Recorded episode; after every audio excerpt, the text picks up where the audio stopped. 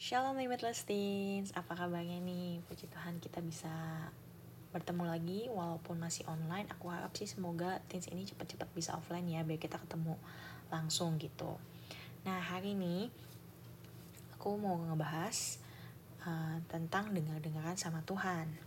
Yuk sebelum kita mulai sharing hari ini sama-sama kita bersatu dalam doa.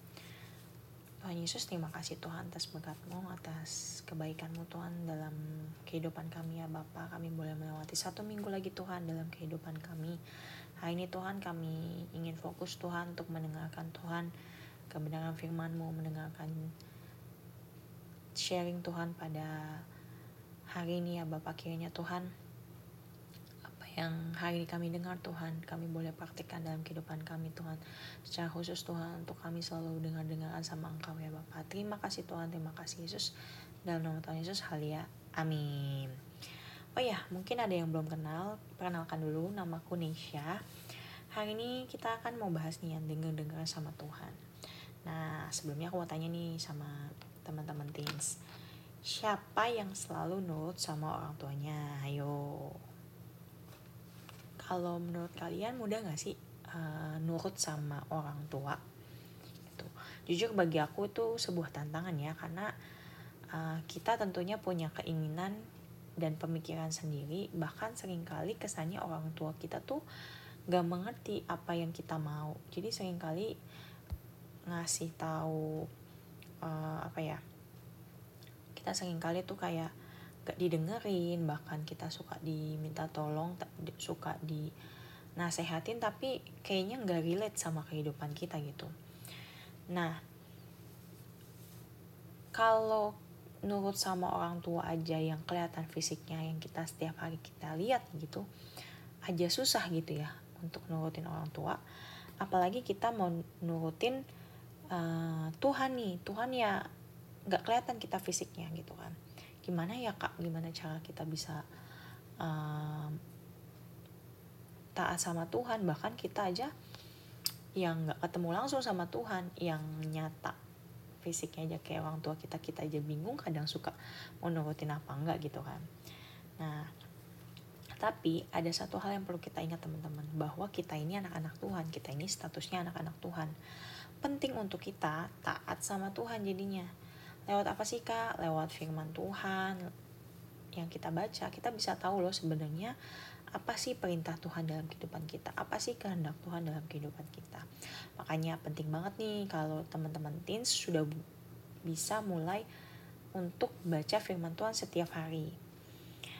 Kenapa sih kak harus baca firman Tuhan setiap hari? Tentunya biar tahu sama perintahnya Tuhan, biar tahu kehendaknya Tuhan, dan yang paling penting tuh biar tahu janjinya Tuhan sama kita tuh apa sih. Biar kita juga gak ngawang-ngawang gitu ya jadi anaknya Tuhan gitu kan.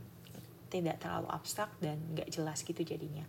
Tapi kalau kita mengerti firman Tuhan kita baca tiap hari kita berdoa kita tuh semakin diasah untuk mengenal apa sih yang Tuhan kita mau dalam kehidupan kita gitu. Nah hari ini karena temanya dengan dengan sama Tuhan aku mau bahas ada dua tokoh Alkitab yang tercatat di Alkitab ya teman-teman.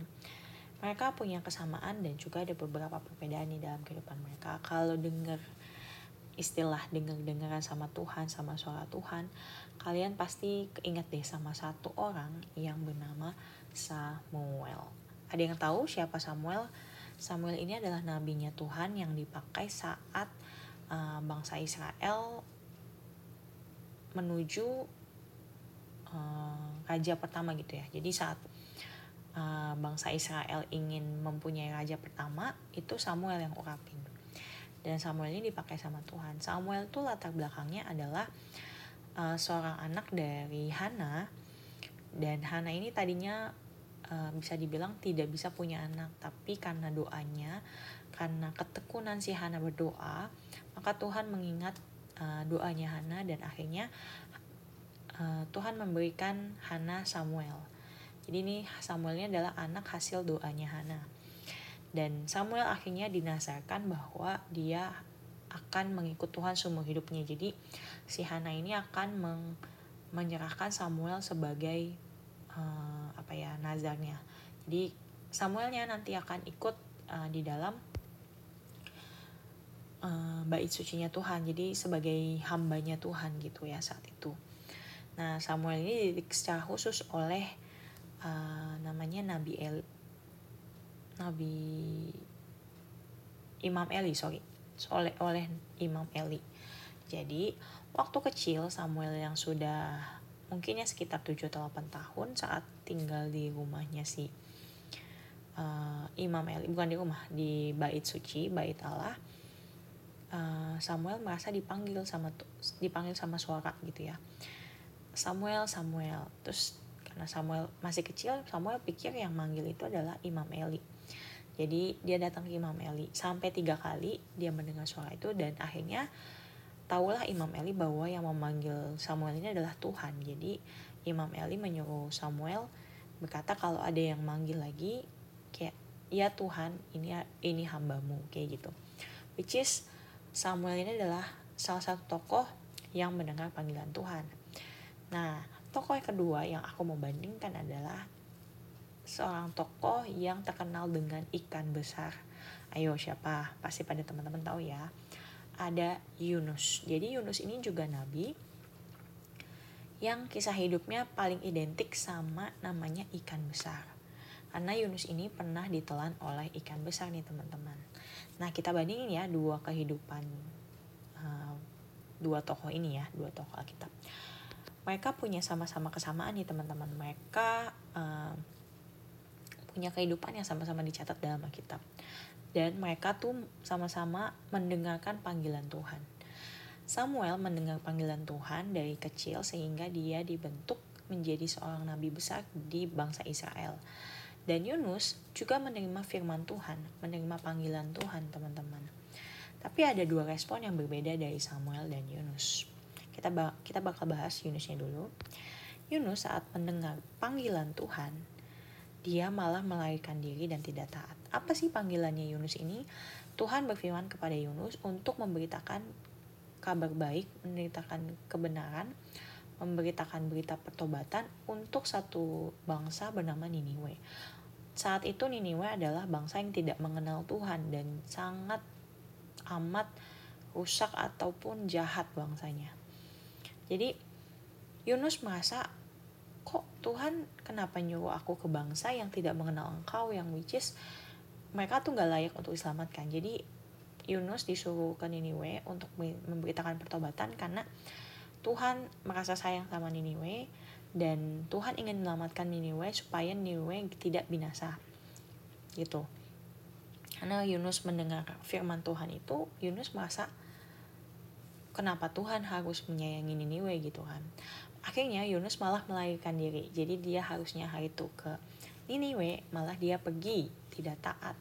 Dia pergi ke Tarsis. Jadi dia naik kapal kabur ke Tarsis. Bukannya ke Niniwe yang disuruh sama Tuhan.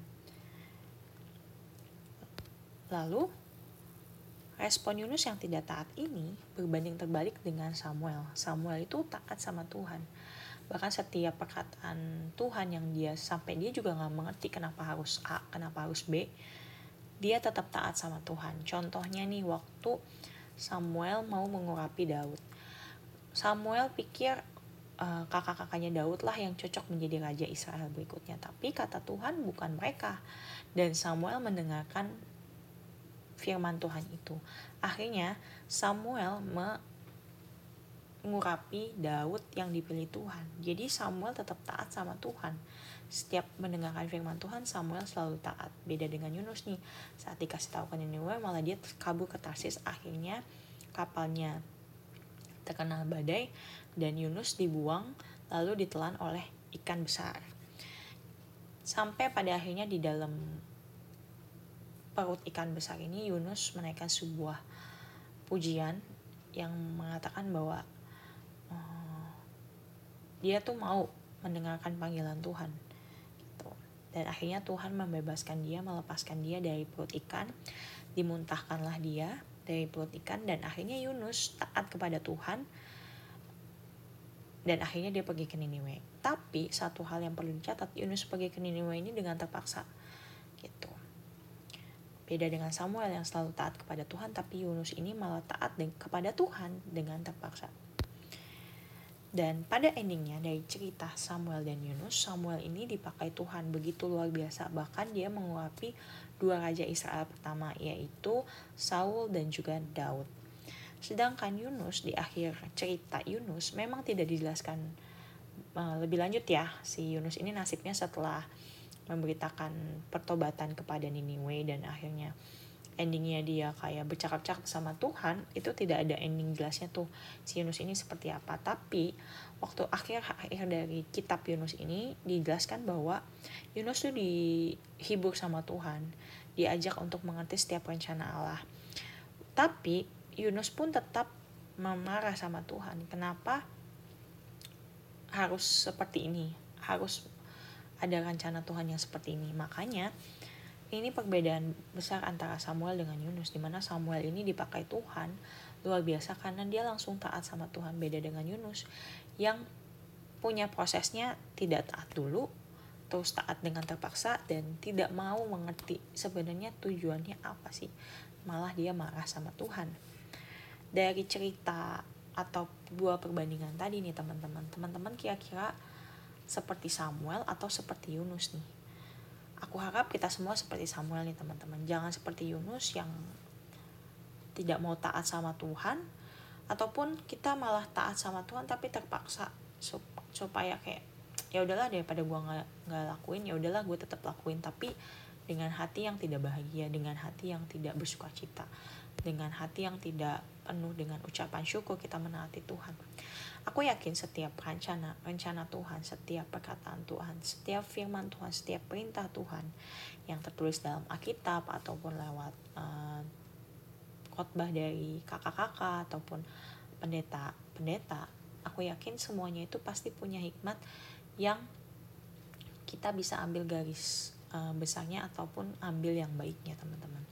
Dan semua yang dikatakan yang baik dan semua perintah Tuhan yang kita tahu kita ini harus taat. Jangan pernah malah mengeraskan hati kita malah kita nggak mau taat dan kalaupun kita taat kita dengan terpaksa. Yang ya udahlah yang penting gue ikutin. Jangan sampai kita kayak gitu. Jadi kita ini udah belajar ya dari Samuel dan Yunus. Kita aku harap kita semua seperti Samuel yang terus dengar-dengar sama Tuhan dan pada akhirnya kita dipakai Tuhan dengan luar biasa seperti Nabi Samuel. Itu aja sih yang aku mau sharingin hari ini. Semoga sharing hari ini memberkati kalian dan bisa kalian praktekkan dalam kehidupan sehari-hari. Nah sebelum kita tutup uh, sharing hari ini sama-sama kita berdoa. Tuhan Yesus terima kasih Tuhan atas berkatmu yang luar biasa pada hari ini ya Bapak kami boleh mendengarkan Tuhan di mana kami Tuhan. Uh, boleh Tuhan tahu Tuhan tentang Nabi Samuel dan Nabi Yunus ya Bapak. Kayaknya dua tokoh ini Tuhan boleh menjadi pelajaran buat kami ya Bapak. Di mana kami Tuhan harus selalu Tuhan untuk dengar-dengaran sama Engkau, taat sama Engkau Tuhan, lewat firman Tuhan yang kami baca setiap hari, lewat orang-orang yang pilihan Tuhan yang ditaruh di tempat kami, khususnya Tuhan. Taat sama orang tua kami Tuhan. Ataupun taat sama dengan apa yang diberitakan Tuhan firman-Mu Tuhan Biarlah Tuhan kami Tuhan tetap setia sampai akhir Tuhan. Kami mau taat sampai mati ya Bapa. Terima kasih Tuhan terpujilah namamu dalam nama Tuhan Yesus. Halia. Amin. Itu aja yang bisa aku sharingin hari ini. See you next time. Happy Sunday. Limitless Teens.